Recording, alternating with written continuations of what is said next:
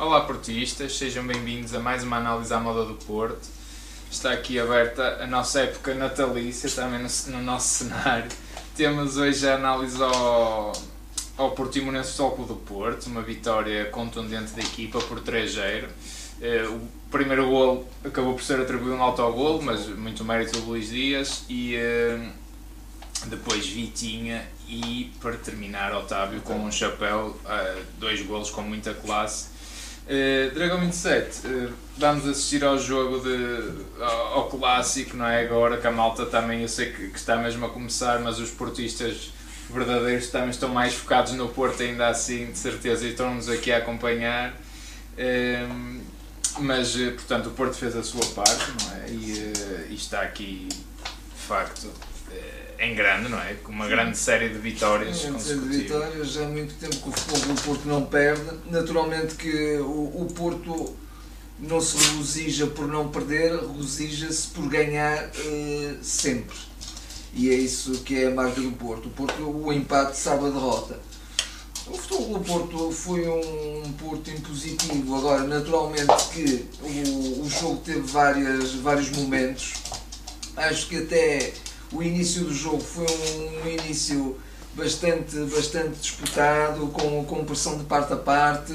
O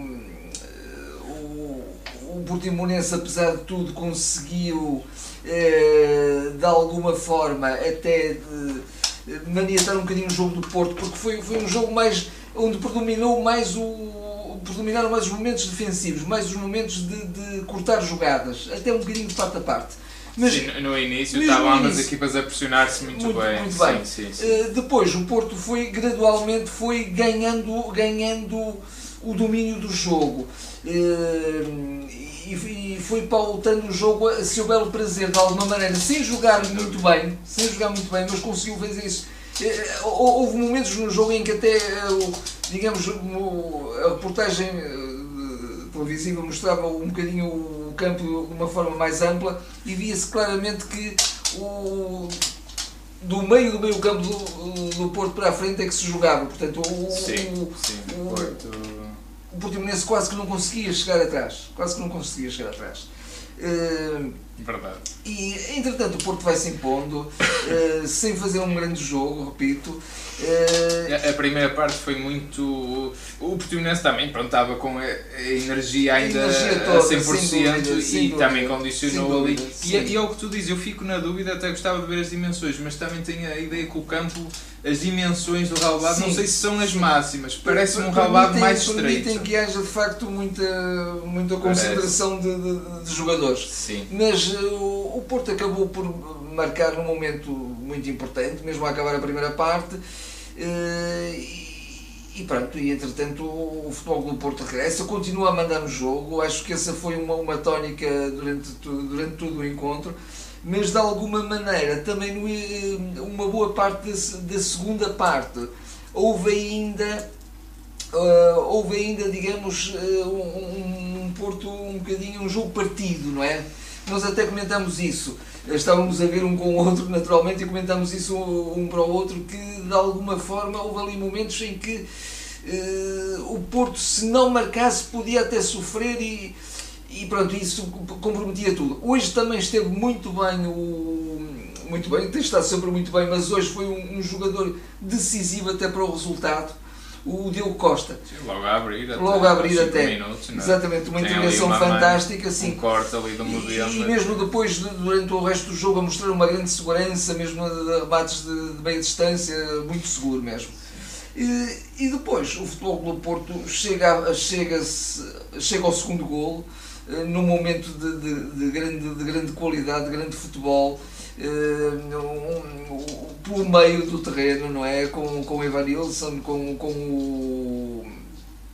o Vitinha, com o Taremi também, e o Vitinha a finalizar de forma fantástica. Já mereceu o primeiro golo, não é? A dar toques preciosos. Eu creio que ele deu dois toques até rematar, mas toques preciosos de grande qualidade, na intensidade certa, e depois de arrematar como um grande avançado sabe fazer, um grande médio sabe fazer, um grande jogador sabe fazer.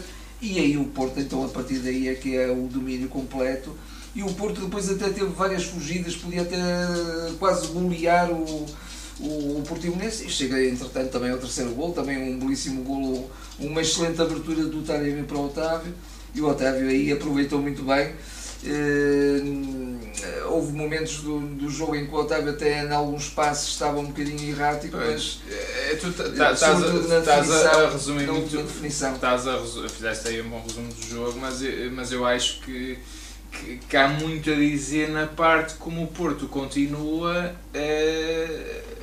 a desperdiçar oportunidades atrás de oportunidades, e a palavra é uma, é definição.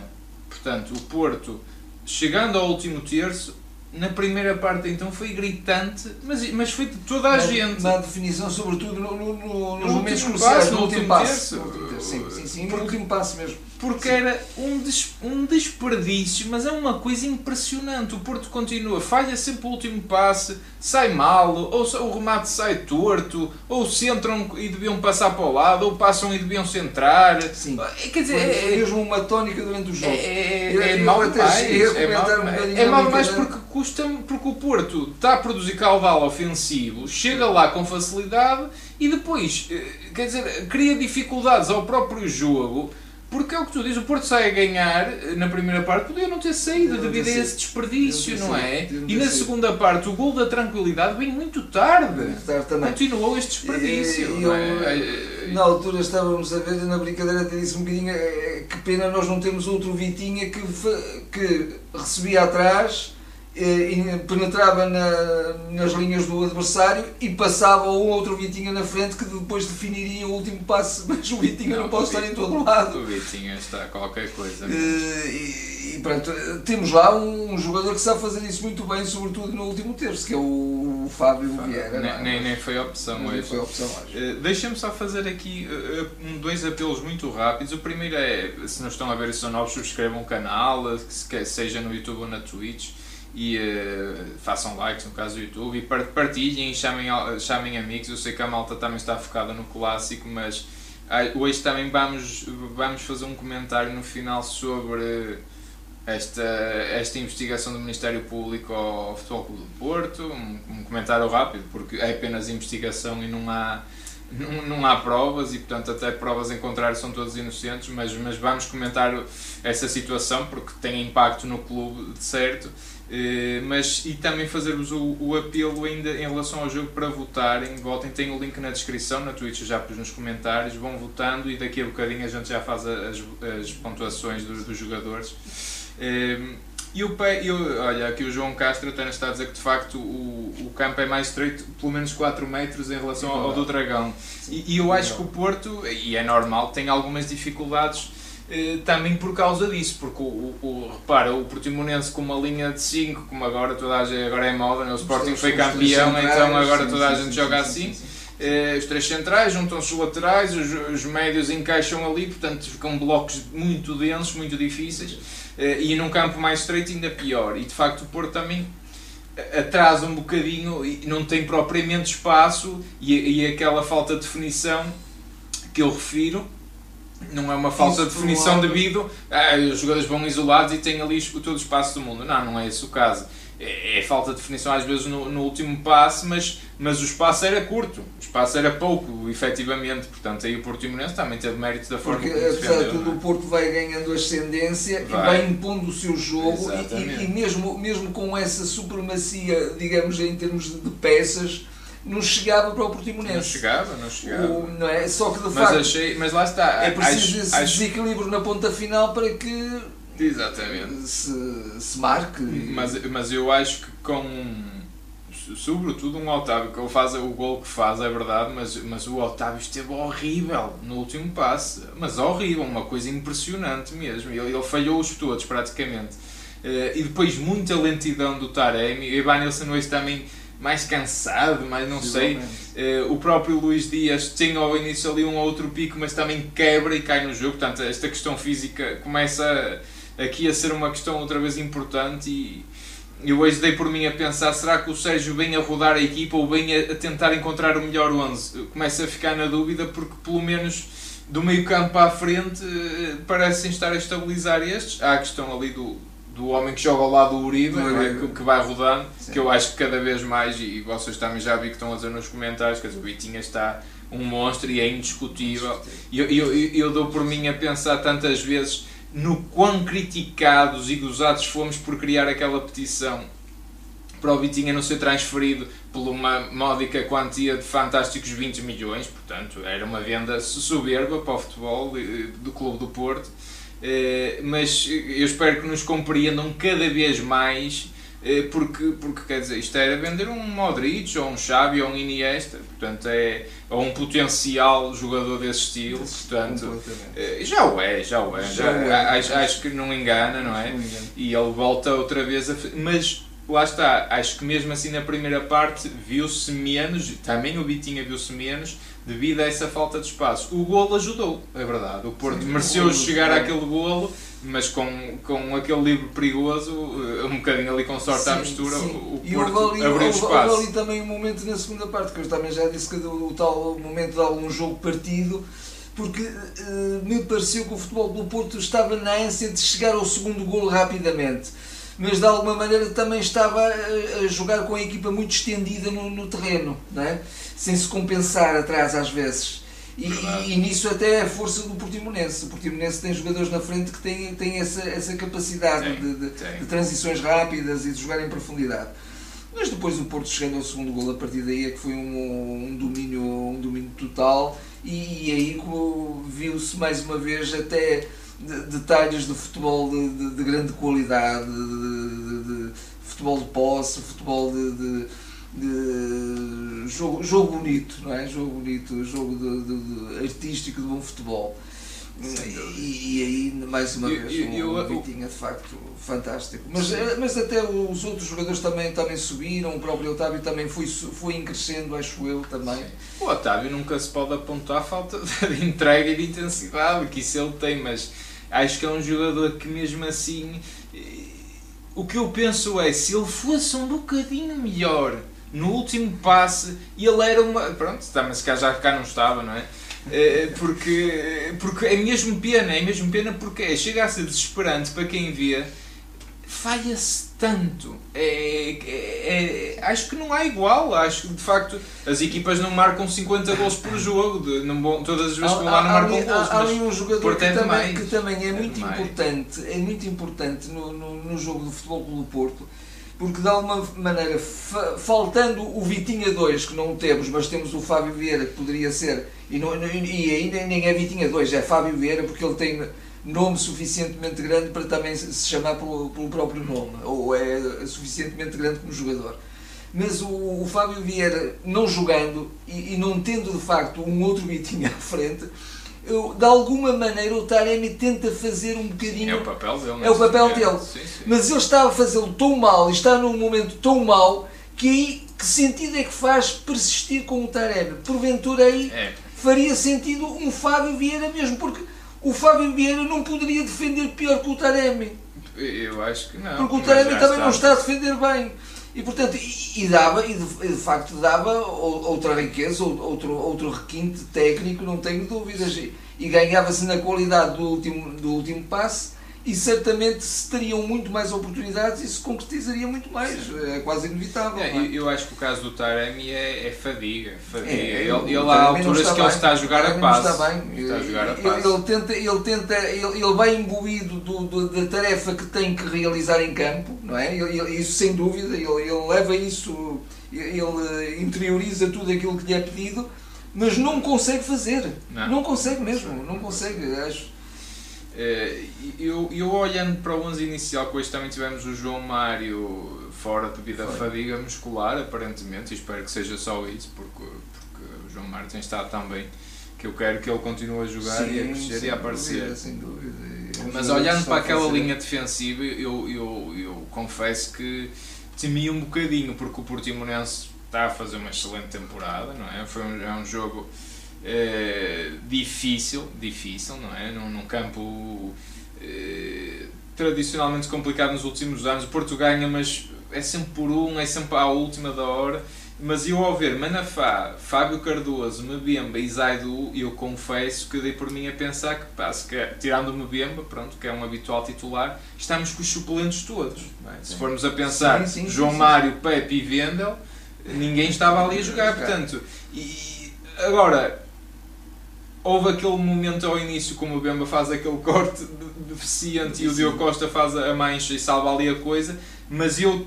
se aquilo corre mal, eu não sei se a equipa não treme. E hoje foi um guarda-redes que deu vitória. Foi. Porque o Porto se apanhava a perder com esta linha defensiva nova. Nova, quer dizer, o Zaidu e o Manafá estão fartos de jogar no Porto, mas vocês percebem o que eu quero dizer, não é? Esta temporada são suplentes, sem dúvida. E o Porto ali, a coisa por acaso correu bem, não é? Devido ali à defesa do Diogo, mas... Eu temi com esta linha defensiva, sou sincero, e é justo também dizer que se o Zaidu e o Manafá estiveram muito bem no capítulo defensivo, no capítulo ofensivo, quer dizer, o Manafá menos mal, mas continua a ser, epá, aquilo é... Também não ajuda, porque de facto o comentador da Sport TV realçou bem que o Porto às vezes precisava de abrir mais em largura, porque o que é que acontecia? O Otávio e o Otávio e o Dias estavam praticamente a vir para dentro e o Zaidu e o Manafá que tinham que dar a profundidade. O que é que acontecia? Às vezes o Porto não abria para eles porque sabia que a coisa por ali não ia correr bem, não é? E o Porto tem esta dinâmica que eu gosto muito. O Taremi de facto é apenas está afanado, mas ao irem em jogos para zonas interiores, para o corredor central, o Porto é muito mais perigoso e é dali que nasce o perigo. Eu até me lembro de uma incursão que o Vitinha vai para dentro e joga no Taremi, que salvo erro depois chuta contra o Evanilson. É por ali que o perigo se dá, sobretudo com laterais que de facto na parte do processo ofensivo é muito curto. E já agora permitam-me só esta nota. Fala-se muito que o Porto gosta de jogar muito na verticalidade, e é bom que se goste de jogar na verticalidade, mas na boa verticalidade e na boa... Mas isso acontece cada vez menos. Cada vez menos. Aconteceu um passe fabuloso, que eu não posso deixar de referir, do Vitinha, a colocar a bola no Otávio, não foi? Foi. É outro lance do Otávio que define mal, aí na finalização. Uma coisa impressionante. Aquilo é um hino ao futebol, aquele passe. E depois o Otávio, pronto, aproveita tão mal e vai rebatar com o pé esquerdo, também não é o melhor pé dele, mas deixa-se antecipar, enfim. Sim. Mas de facto, não sou contra a verticalidade, que também pode surpreender os adversários, sobretudo se os adversários ousam subir um bocadinho mais no terreno, mas é uma boa verticalidade, não é meter a bola na frente por meter.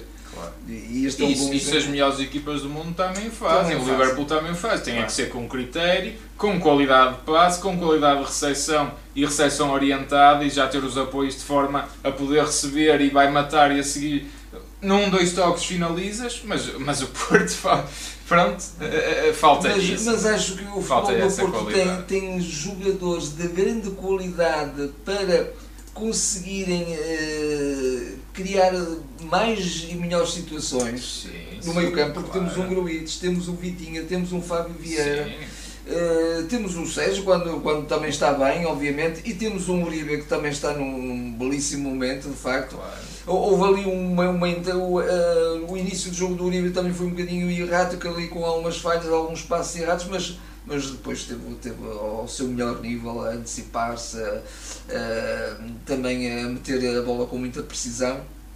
E portanto o Porto tem aquilo que no futebol moderno, na minha perspectiva, o mais importante é a grande qualidade e uma grande diversidade de talentos no meio campo. Isso é inquestionável. E até um próprio Bruno Costa, que também é um jogador muito bom, muito assertivo em termos de passe. Um jogador que surpreende-me, e se eu criticava isto a dada altura do campeonato, acho que critico um bocadinho isso, que é essa gestão nas pontas de lança, que é o Toni Martínez também estar a desaparecer. Os avançados precisam de minutos, eles têm que ter fome de gol, nem que joguem 10, 15 minutos. Hoje o jogo estava feito aos 2-3-0, porque é que o Toni não entrou, não é? Quer dizer, temos o Taremi claramente desgastado, o Evanilson também a jogar sempre vai-se desgastar, e quer dizer, o Toni Martínez estava a fazer uma boa início de temporada, também agora desapareceu da equipa. Sim. Nos avançados custa-me perceber isto. Sobretudo o avançado ao mengolo, não é? Exatamente. Mesmo ponta de lança. Se precisa de jogar, precisa de minutos. Exatamente. E curiosamente até estava a ver e estava a pensar nesse Porto acaba com um trio de ataque muito interessante. O Pepe, o Corona e o Taremi.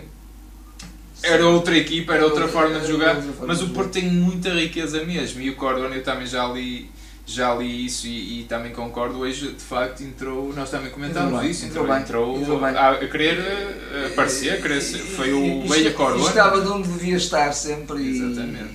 E sem dúvida, com muito bom sentido de posicionamento e também até nas jogadas que interveio esteve muito bem. Fazer outra vez o apelo para votarem, nós já vamos aqui passar às votações. Eu vou só aqui ao chat um bocadinho, que hoje estamos em direto. Malta que nos está a ver, que ainda não subscreveu, subscrevam o canal. E nós estamos muito perto dos 2000, também gostávamos muito de chegar aos 2000 antes do final do ano. Deem-nos aqui uma ajuda dos 2000 subscritores, portanto... faço-vos esse apelo. Deixa-me só então ler aqui, e obrigado a todos que estão desse lado, que eu sei que se calhar é mais interessante nesta altura estar a ver o clássico, mas ainda temos aqui uns resistentes e a malta depois certamente também vai ouvir porque isto fica disponível nos podcasts e por aí fora. Há aqui um ponto interessante que nós comentámos no jogo do Langors, que diz: espero que o Porto peça a remoção do cartão amarelo do Uribe. Que não foi falta, de facto.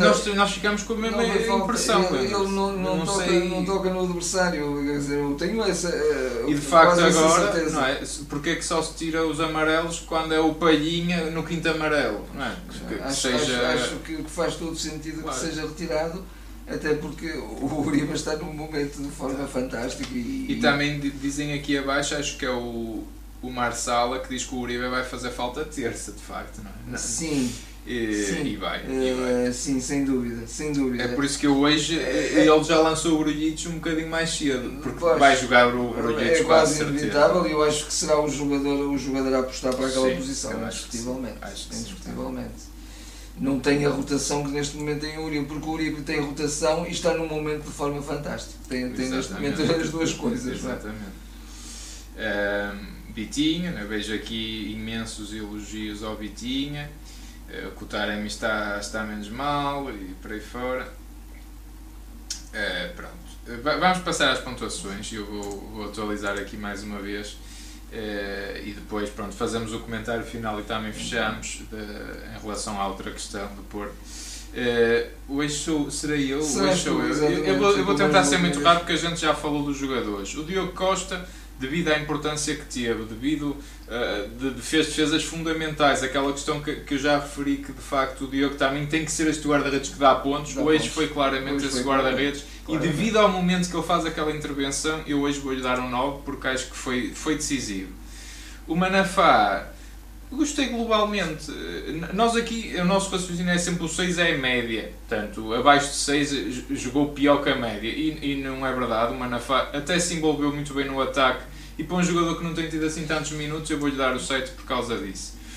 O Fábio Cardoso está discreto, está a tentar ganhar o seu espaço aos poucos, quer dizer, é um jogador que entrou assim a frio, caiu aqui nisto. Não foi pior que o Manafá também. Eu acho que eu aponto de alguma deficiência técnica na saída de bola. É a única coisa, parece-me, ou ainda é falta de confiança, que admito que seja. Eu acho normal. Que mesmo olha-se para ele e vê-se ali um bocadinho de medo ainda. Quer dizer, estou aqui, eu tenho que provar o que valho, não é? Quer dizer, é um bocadinho isso. É um bocadinho isso. Eu vou-lhe dar o 7 porque teve discreto, low profile, mas cumpriu.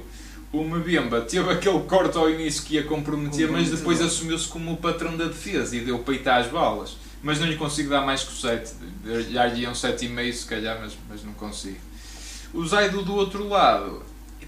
O Zaidu consegue ser pior que o Manafá a atacar. Ele tem lá cruzamentos que são pedradas para fora do estádio quase. Ele defendeu-se muito bem e até fez cortes fantásticos. Quer na lateral, quer mesmo quase como um terceiro defesa central. Defende bem. E está bem, mas eu não consigo dar mais que o 6. Peço desculpa. Se calhar é curto, seria um 6,5 se isto fosse, mas não consigo.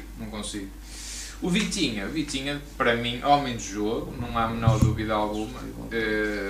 Não lhe dou nota 10 porque na primeira parte teve mais apagado, mas fez o seu primeiro gol com muita justiça, que ele já andava à procura dele há algum tempo. Eu até achei que fosse ele a bater o livre da primeira parte, que é o Luis Díaz que bate, e ainda bem, porque correu bem assim. Mas dou um 9 ao Vitinha, para mim é um destaque ao menos do jogo.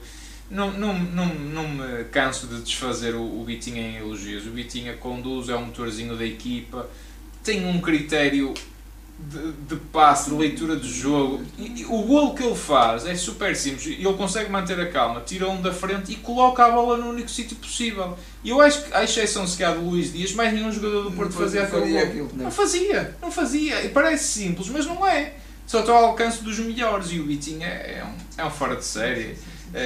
E ainda bem, foi a melhor notícia do ano, ainda bem que não venderam o Vitinha. É um jovem, ainda bem mesmo, e não foi em vão a nossa luta, não foi pela nossa luta que ele foi. Eu quero lá saber de nós, foi um fantástico, um maravilhoso acaso, não é? Foi mesmo. Mas é um jovem que tem a maturidade de um velhote e tem a classe que lhe permite conviver com a pressão, que é uma coisa fantástica. Um grande jogador. Sem dúvida. O Uribe ao lado dele, muito bem, vou-lhe dar o 8 porque teve mais errático na primeira parte em relação à qualidade de passe, sim, e à saída de bola. Fez ali alguns passos disparatados, mas o Uribe cobra ali uma área agora, ele está um polvo quase, não é? Até faz lembrar o Fernando dos beijos tempos. Ele está numa forma... E mesmo em termos técnicos, acho que está no seu melhor. Está no seu melhor, sem dúvida. O Otávio, não lhe consigo dar mais que o 7, porque ele falhou demais. Ele acaba por se redimir no golo, que é um golaço, ele picava lá ali de uma qualidade, mas ele falhou tanto que... Mas de facto tem aquela entrega toda, é um jogador a Porto, como a relva, esgota-se, deixa tudo em campo, portanto foi o capitão da equipa, inclusive, não é? É um jogador fundamental. Mas a tal capacidade de não sofrer com a pressão, ele não a tem. Ele naquele momento, de alguma maneira, já não tinha pressão. Primeiro ia completamente isolado, depois estávamos a ganhar 2-0, com um domínio totalmente... Ora, é um ponto interessante. É? Até um bocadinho esfrangalhado a equipa já do Portimonense. Porque uma coisa é fazer... Mas que também mostra que sabe fazer bem, só que de facto... A qualidade também é isso. Pois é. Nos momentos decisivos é que se vê os grandes jogadores, não é? O Luis Díaz, mais apagado hoje. E muito errático nos passos. Ele ia fazendo um golaço na primeira parte, foi por ali fora. Muito errático nos passos e na segunda parte. E eu incluo o Luis Díaz neste lote de jogadores. Luis Díaz, Otávio e Taremi, sobretudo estes três. Já é o segundo vídeo consecutivo que eu digo isto. Atenção à gestão física, cuidado. Eu não sei se o Sérgio está assim tanto focado em rodar a equipa ou se vai cometer os mesmos erros agora, estes até arrebentar. Estamos no início de dezembro, temos um mês altamente decisivo. Decidimos a passagem à próxima fase, quer da Liga dos Campeões, quer da Taça de Portugal, e é frente ao Benfica, essa eliminatória. Também dá-se passos decisivos no campeonato, porque também há o clássico do Benfica e estamos a caminhar para o fecho da primeira volta. É um mês difícil, jogo já muito difícil o próximo frente ao Atlético, portanto temos o Braga também. E cuidado com a gestão física que o Sérgio está a fazer. Estes jogadores começam a apresentar níveis de fadiga, de cansaço, e isso toda as decisões. Precisamente por termos essa carga competitiva toda, é que faz sentido, é que faria sentido que mais jogadores estivessem implicados no 11 do Sérgio, não é? Pô, mais jogadores em simultâneo, porque mais jogadores estariam com rotação suficiente para dar boa resposta, não é? Claro, assim, se insistirmos sempre nos mesmos... Por isso que eu falo no Fábio Vieira, no Toni Martínez, no Pepe, no Corona, no Grujić, ele gosta tanto do Corona. Pronto, mas é preciso esta rotação, porque não falta qualidade, não é? Mas o Díaz, portanto, vou-lhe dar o 7. Pronto, esteve bem, nunca joga mal, é um fora de série, mas... O Taremi apareceu um bocadinho no final a fazer aquelas assistências ali, a jogar sozinho, até parece que jogou melhor. Mas o Taremi arrastou-se em campo. Houve alturas que ele jogava a passe. A passo.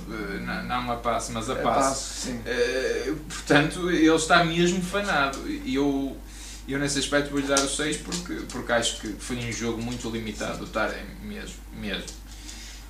E o Evanilson acho que até terá sido os elementos menos influentes em jogo. Hoje acho que passou completamente ao lado do jogo. Eu acho que até lhe vou dar um bocadinho a nota negativa, hoje vou-lhe dar os 5. Porque sim, ele é muito apagado e até o jogador que vem também buscar tão bem o jogo, mas hoje não fez isso. Envolve-se tão bem nas triangulações. Fez poucas vezes isso. Acho que aqui é o elemento mais... Pronto, enfim. Passando para os suplentes muito rápido, o Grujić entrou muito bem. O Grujić tem tido pouquíssimos minutos. É até muito injusto para...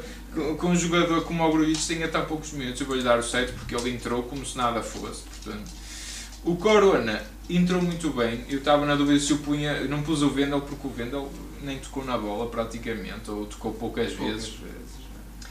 Mas o Corona, para lhe dar este benefício da dúvida, para mim o Corona não jogava mais, mas o Sérgio já que insiste e já que joga, esperemos então vir a ter um melhor Corona. E nesse sentido, vou-lhe dar o 7 porque foi o Corona que nos, já mais perto do que nos habituou. Os bocadinhos que jogou foi o melhor Corona. Fez uma excelente assistência para o Pepe, que é uma grande defesa do guarda-redes. Uma defesa monstruosa mesmo, com uma mão, quase guarda-redes da bola. Impressionante. E portanto, aqui, saúde este bom regresso do Corona, se é para jogar, que ao menos que joga assim. O Sérgio cumpriu, vou-lhe dar o 6, quer dizer, pareceu pouco, e o PP também tem esse bom remate, mas até tem uma recepção. A recepção foi má. Foi um bocadinho má, mas pronto, mas cumpriu, e eu quero ver mais do PP, porque eu gosto do PP, acho que o PP tem bons apontamentos, mas é outro que tem que jogar e que tem que ter minutos, não há milagres. E entrar também nesse processo de manter a equipa... a equipa com mais soluções, não é? Exatamente, Pronto. Sem desvirtuar o essencial do jogo, obviamente. Exatamente. Em relação ao jogo está tudo dito. Vamos só, e deixa-me já agora só ler rapidamente aqui o chat. Eu acho que o golo do Luis Díaz ao autogolo, que eu acho que acabou por ficar atribuído ao autogolo, António, por isso, e se calhar não é descabido todo.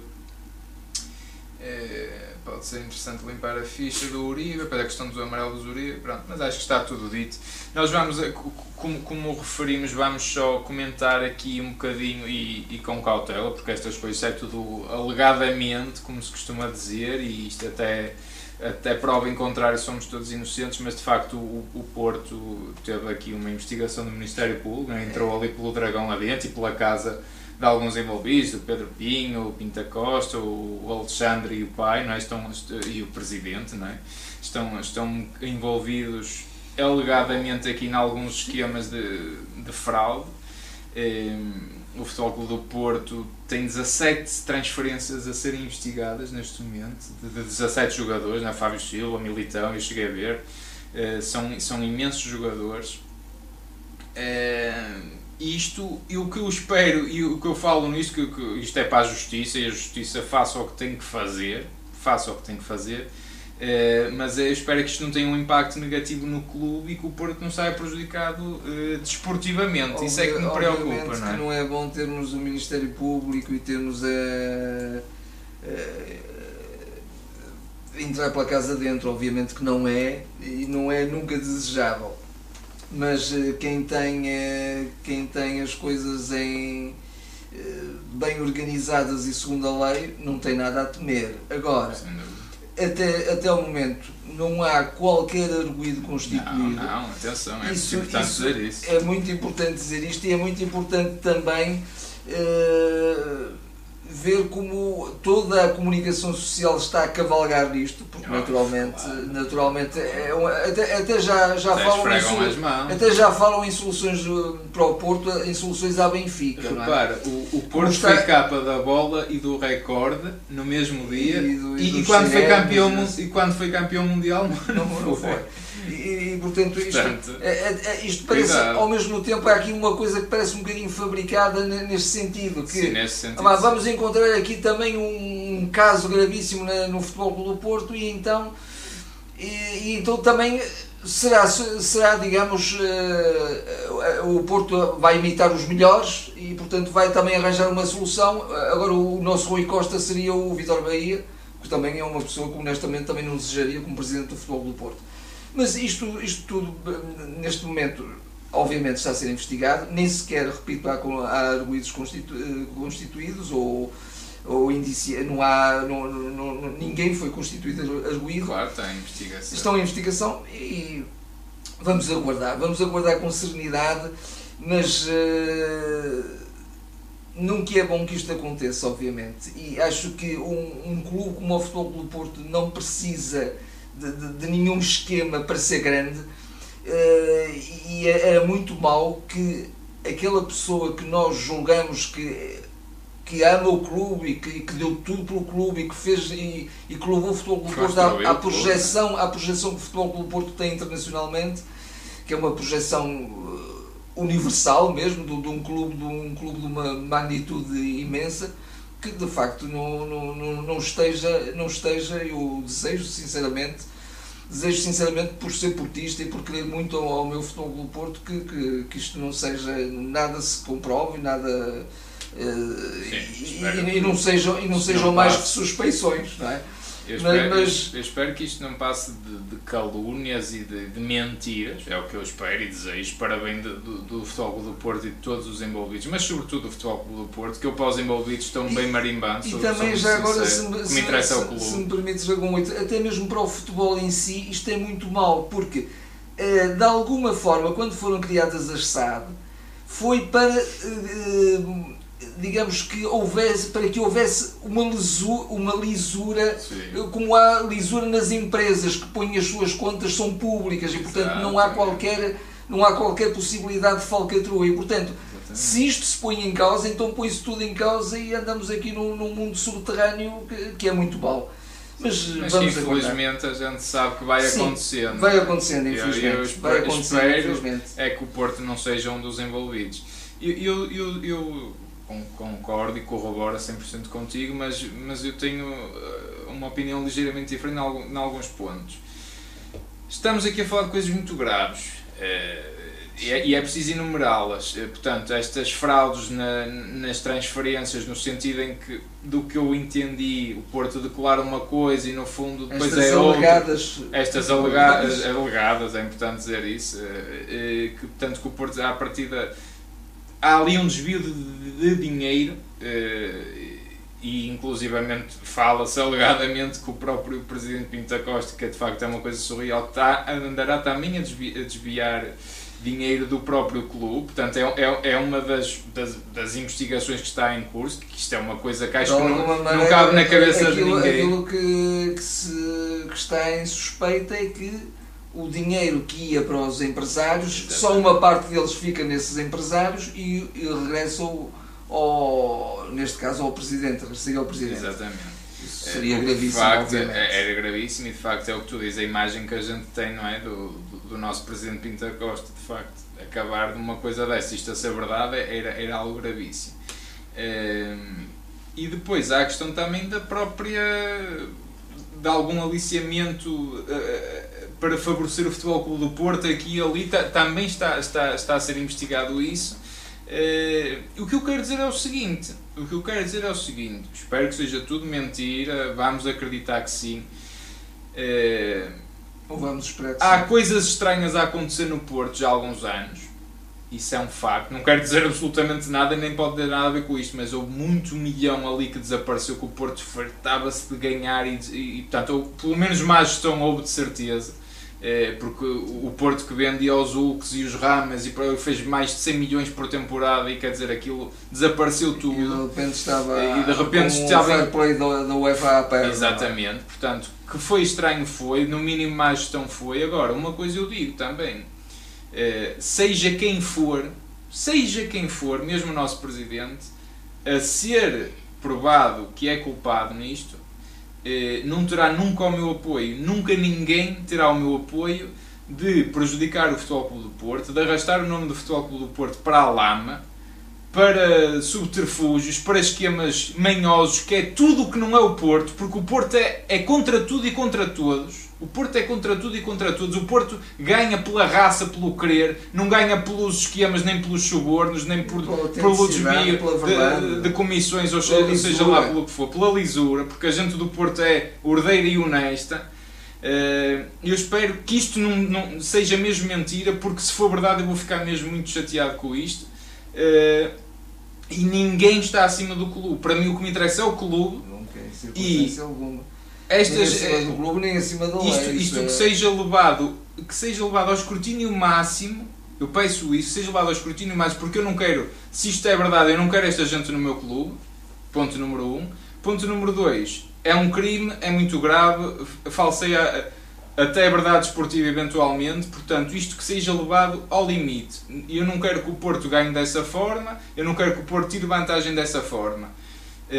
Vamos aguardar, volto a dizer que espero que seja mentira, que espero que seja mais uma das calúnias da comunicação social, que é sanguinária contra o Porto, como é óbvio, tira o máximo partido disto, e espero que isto não tenha impacto numa época que a equipa está a fazer a nível desportivo, que está a ser muito boa. Já estamos em 8 vitórias consecutivas e espero que isto não seja uma mancha porque 2 ou 3 indivíduos decidiram meter uns dinheiros ao bolso e comprar uns Porsche e uns Ferraris e umas casas nas Maldivas. Eu espero que isto seja mentira, é o que eu tenho a dizer, seja de quem for, eu não vou perdoar nunca se for verdade, é o que eu tenho a dizer. E de resto eu não falo mais nesse assunto até haver investigação que decorra, que investiguem tudo, se há crime, se não há crime. Se for verdade, prendam-nos a todos, se não for, peçam desculpa e o Porto sai mais forte. Se não for, foi mais uma calúnia contra o Porto. É o que eu tenho a dizer sobre este tema, mas pronto. Mas é um tema que acho que é grave e também não se pode fugir a ele, porque há aqui uma mancha que acho suspeita, pelo menos. É importante também que se a SAD do Futebol do Porto está... de consciência tranquila e particularmente o seu presidente, acho que também era a altura de forma veemente afirmar a sua inocência e... Eu acho que no discurso dos Dragões de Ouro ele acaba por falar em orquestração contra ele, que eu espero que seja verdade, volto a dizer. Mas pronto, eu acho que ele terá tido também declarações nesse sentido, nessa gala. E espero que seja verdade, e eu estou do lado da verdade, é isso que eu quero dizer, eu estou do lado da verdade, seja ela qual for, e espero que seja, obviamente, nunca em prejuízo do Porto, não é? Obviamente, e esperemos que seja mais uma calúnia, é o que eu espero mesmo do fundo do coração, porque é muito grave essa verdade. Isso não é, digamos, todas essas manhas não tem a ver com o nosso clube, nem com os nossos valores, obviamente. Não tem. Está tudo dito. Pronto, também queremos ter este comentário porque pronto, é um caso que está a afetar o clube e está aqui a orbitar no clube, portanto acho que não podia passar de um comentário da nossa parte. Posso ler aqui um outro comentário que falaram disto, que de facto, pronto, pode haver esquemas, não sei como é que vai ser possível provar em tribunal, quando se rouba ao clube é porque não gostam do Porto, de facto se é verdade eu partilho muito desta opinião, mas pronto, vamos aguardar, também não vamos comentar mais sobre isto, nem vamos alimentar isto porque pode ser mentira e calúnia, portanto, mas esta é a minha posição, pelo menos, isto aqui não... Acho que eu sou totalmente contra este tipo de ações e se o Porto as fez, vai ter que pagar por isso, espero que não. Está assim terminada esta análise, vamos terminar. Obrigado a todos que estiveram desse lado, subscrevam, tem o link na descrição para votarem. Obrigado a todos que estiveram quer no YouTube, quer na Twitch. Estaremos de volta agora para o jogo decisivo, para essa final frente ao Atlético de Madrid, não é? Um jogo... E que o Porto mata-mata mesmo. Esteja ao seu melhor nível. Se estiver, estou convicto que estará nos oitavos. Acho que sim. Espero que sim, porque o Porto merece. Obrigado a todos, bom fim de semana e até à próxima. Até à próxima.